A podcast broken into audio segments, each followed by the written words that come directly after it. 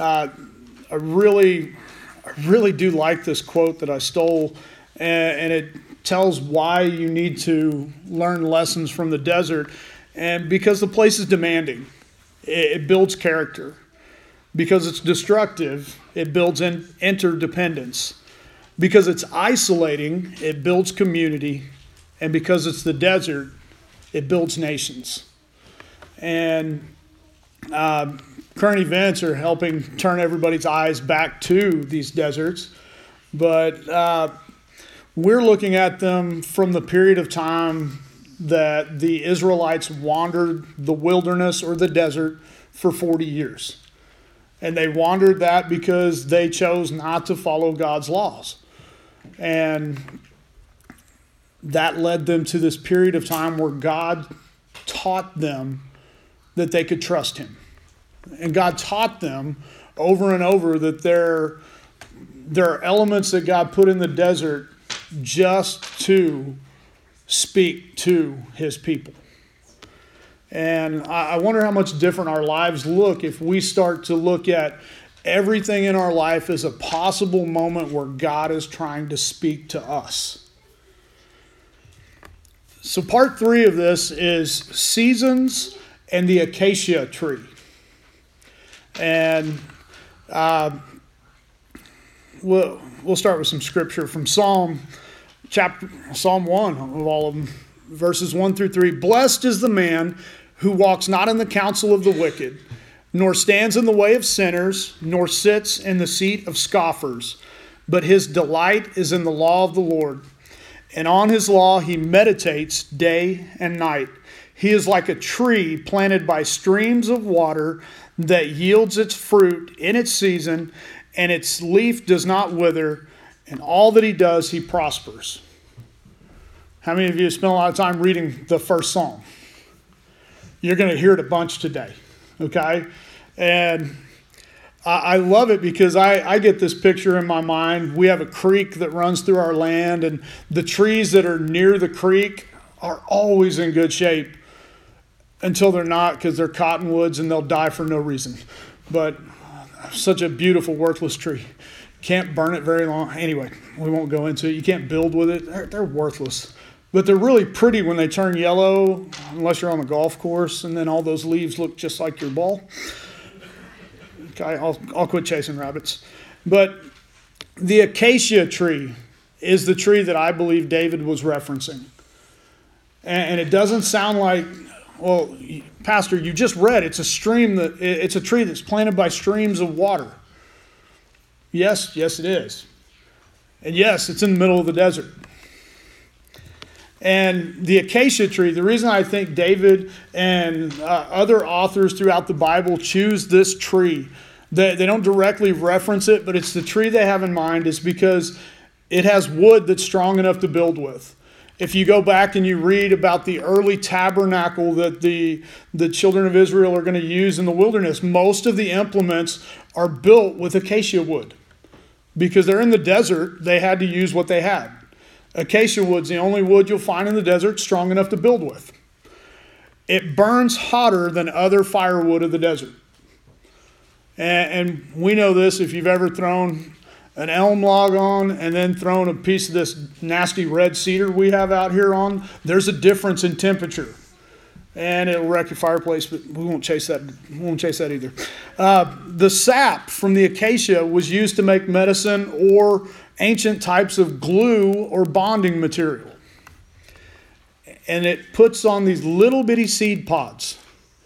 If you take those seed pods and you take eight cups of it and you boil it in water, you can feed a camel for a whole week. And to put that in perspective for you, a camel at an average feeding will eat eight to 10 times what a horse will. So, you people that have horses can kind of figure out how good this feed really is. And I'm thinking if it would fatten them up, cattle people everywhere are going to start planting acacia trees. It doesn't really fatten them up, it's just a sustaining fuel. So the acacia tree builds, provides warmth and light, it heals, it feeds, it shelters. The one I left off there is it brings things together. Man, that sounds like exactly what Christians are called to be. But for 8 to 11 years, the acacia tree looks exactly like this. Man. And I'm going to keep throwing that picture up there to take you back to it. Anybody have trees in your yard that look like that? Around here, they don't last very long if they look like that, do they? No leaves, no signs of life at all. It looks absolutely dead.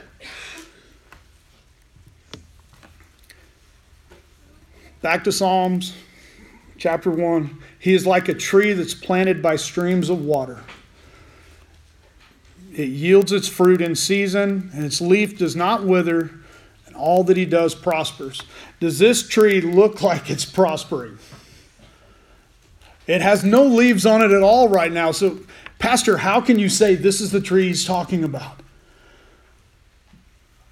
Because he talks about it in the sense of it understands seasons. The acacia tree, better than any tree in the world, understands what its season is. And its season to bloom and to be full of life is about once every 8 to 11 years. Because it, it's right there, if you see the rock all around it, that's the bottom of what we call a wadi in the wilderness. And if, just to catch some of you up because you weren't able to be here, that, that's one of the most dangerous places in all the desert. More people die there than anywhere else because they don't die from dehydration, they don't die from heat exertion, they die from drowning. When it rains, all that water runs down those rocks and comes flooding through that area. It makes a stream in the desert. And that little tree is smart enough to be planted right there. Jeremiah has a scripture I believe is about this tree as well. Blessed is the man who trusts in the Lord, whose trust is the Lord. He is like a tree planted by water that sends out its roots by the stream and does not fear when the heat comes, for its leaves remain green, and is not anxious in the year of drought, for it does not cease to bear fruit.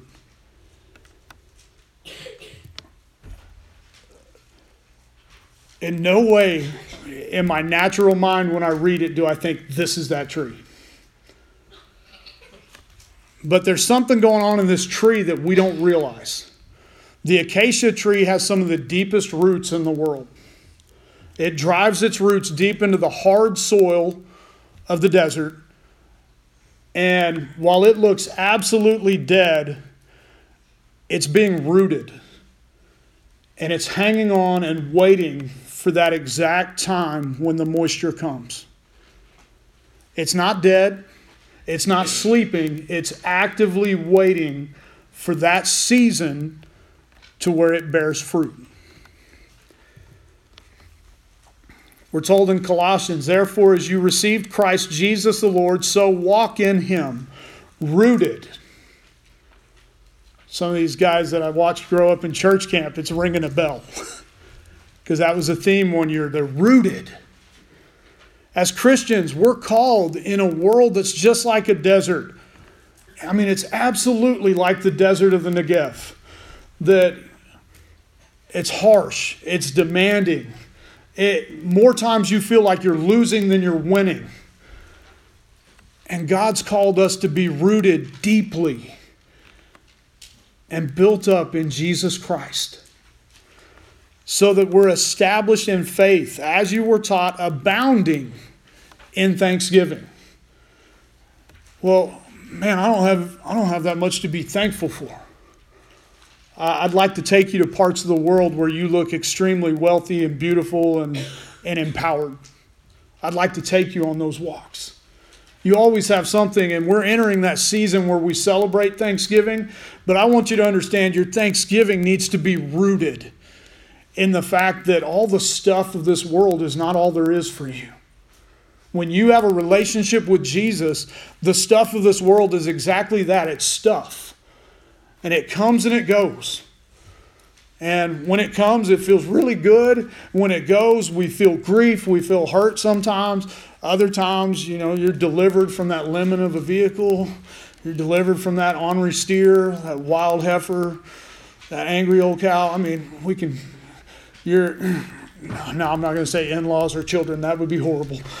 It'd be funny, but it'd be horrible. But the way that we get through this life is we're rooted. And sometimes as Christians, we feel like, God, you're not really using me right now. God, I, you're not even talking to me right now. I can't hear you. You're so far away. You have to be rooted. Because the, if you go back to Genesis, when God set the stars in the sky and created seasons so that we could mark the seasons by the stars in the heavens. He put the seasons there for us to have the hope that when life is bad, when it's awful, when nothing is going your way, that it's just a season. When the hits keep coming, it's just a season. You're not stuck there because the seasons always change. I love the beauty of spring because it's a promise of new life. I love that we're celebrating a, couple and their baby that's coming into this world. That is like spring right here in front of our eyes. It's beautiful. But at the same time, there are people in our community that are grieving the passing of a life, and that's like the, the season of fall transitioning to winter. The seasons come and they go but they're never meant to stay the same. And, and the, the struggle we run into as Christians is we, we feel sometimes like, God, you're not answering me, you're not using me, I, I'm not doing anything. But the question I have for you in that moment is are you rooted? Because if you're rooted, you're actively doing something even though you feel inactive. If you go back to what the psalmist said, that he meditates on the law of God day and night. Are you rooted in the Word of God to where you focus on it? When your mind wanders, does it wander to the Word of God or does it wander to your troubles? You have to train your mind. Paul talks about that in Romans. Be transformed by the renewing of your mind in Christ Jesus. You have to retrain the way that you think. If the seasons you're going through right now is terrible, retrain your mind to understand yes, it's bad, but it's not here to stay.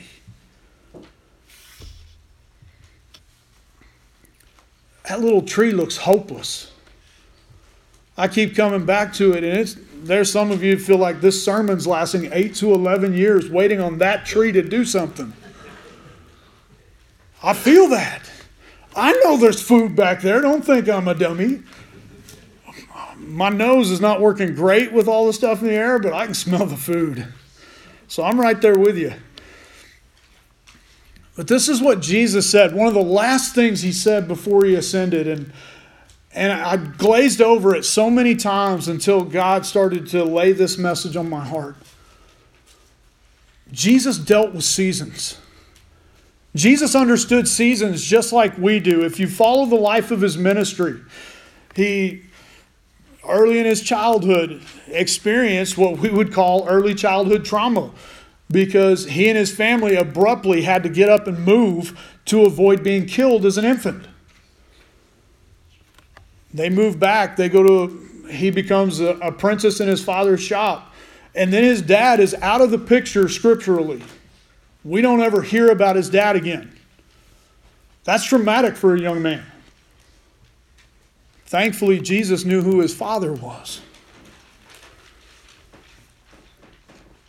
Jesus understood a season of popularity, and he understood a season of rejection. And this is the thing he says to his disciples. He said to them, It is not for you to know the times or the seasons to put it simply, you don't have to understand the time and the season that God has you in. It's not for you to know. He was answering a very simple question with a very deep thought. The question that they ask is Is this not when you're going to restore the kingdom? And Jesus just simply said, It's not for you to understand that time and that season. You know how many times you'll drive yourself crazy trying to figure out when this season of your life will end? This is the, the season where our kids just go haywire. Closer we get to Halloween, the crazier it gets in our house. And guess what? We get like a three day break, and then they realize Christmas is coming. Because they're just like everybody else's kids. They're going to skip over Thanksgiving. Because Walmart skipped it. I mean, they barely got Halloween in this year. Don't ask Walmart to tell you the time and the seasons because they're going to mess it up. But it's not for you to know. Don't waste your time and your energy and your emotion and your effort on understanding the seasons. Because God's already fixed it by His own authority. What a powerful statement right there. God has already said when it's going to end. I live my life by that because God has numbered the days I have on this earth. And when He says they're done, I'm not going to fight Him on it. I'm going to go running to the arms of Jesus because this life as much as I love the people in it, as much as I love all the wonderful things God's blessed me with, they can't hold a candle to what He has in store for me in heaven. And when the season of this life is over, I'm not going to mourn for it. I can promise you that. But God's already set the time and the season. He knew you were going to be in this place of struggle. He knew you were going to be in this place of success where things are all going your way. He knew where you were going to be in this exact moment and where you'll be tomorrow and the day after and the day after because he set that by his authority. But he didn't leave it there. He went on. Jesus says, But you will receive power when the Holy Spirit has come upon you. You don't have to live under the struggle of the seasons because you're going to have the power to endure every season that you're in because you'll have the Holy Spirit, and the purpose of the Holy Spirit is to make you my witness. In whatever season you're in, but especially in your hometown, in your region, in your state, and to all the ends of the earth. I gave you my power so you wouldn't get stuck you wouldn't get hung up on the season, but you would be my witnesses. And you would be that tree that's planted by streams of water, yielding its fruit in season. Does that mean it's always going to be great? No. But when it's great, it's time for you to bloom and bear fruit. You better get after it. Because this ugly little dried up stick of a tree is demanding. It's demanding you to answer questions in your life. Are you trusting God enough to be rooted? Even when everything's going bad, are you still rooted in the Word of God? Are you still rooted in your relationship with Jesus, being empowered by His Holy Spirit? Are you striving to be that acacia tree, that gift of the desert that's providing something that can be built on. It's providing nourishment, it's providing warmth, comfort, it's bringing people together rather than ripping them apart. And is the season you're in eroding your ability to trust God and bear fruit? Or are you pushing past the seasons and tapping in to the Holy Spirit of God inside you that instead of being that stick of a tree, you're the gift of the desert? Can you imagine wandering for miles and miles in oppressive heat over sharp rocks and you top the hill and you see that thing? I'm telling you, we, we talked about shade already, but the acacia is so much more than shade. It's the promise that the season you're in is not going to last forever. It's the promise that if you're faithful, God is God is more than faithful. And He'll take your faithfulness and He'll help you to bear fruit in season. I, I love the fact that God called us to be seasonal fruit bearers because it's, it's hard to produce all the time. You can't. Anyone that grows crops around here, you don't plant a kernel of wheat and expect it to produce the next day. you don't expect it to produce in the next six weeks. It's not going to put more wheat on because it has to go through a season. Church, if, if you feel like God's not using you right now, stay rooted. Stay faithful, stay in His Word, and you'll be amazed that you'll be that. That gift of the desert at just the right time. Because what did the what was the thing with the, the shepherd? The lesson of the desert with the shepherd is God is going to give you just enough at just the right time. We're not all called to be Billy Graham. We're not all called to, to step into arenas full of people and lead them to the Lord. Sometimes we're called just to be rooted and let God bring those people wandering through this desert of a life into your shade, into your comfort, into your care and your compassion, to where you can speak to them when they're resting and can hear it.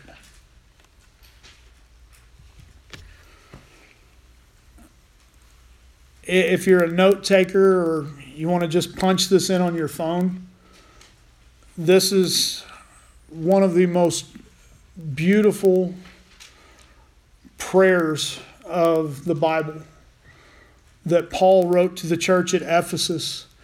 And and we're going to close with this today and it, it's my prayer for each of you but it's it's also a prayer that I, I pray over myself because this is what it means to be rooted for this reason i bow my knees before the father from whom every family in heaven and on earth is named that according to the riches of his glory he may grant you to be strengthened with power through his Spirit in your inner being, so that Christ may dwell in your hearts through faith, that you, being rooted and grounded in love, may have strength to comprehend with all the saints what is the breadth, the length, and the height, and the depth, and to know the love of Christ that surpasses knowledge, that you may be filled with all the fullness of God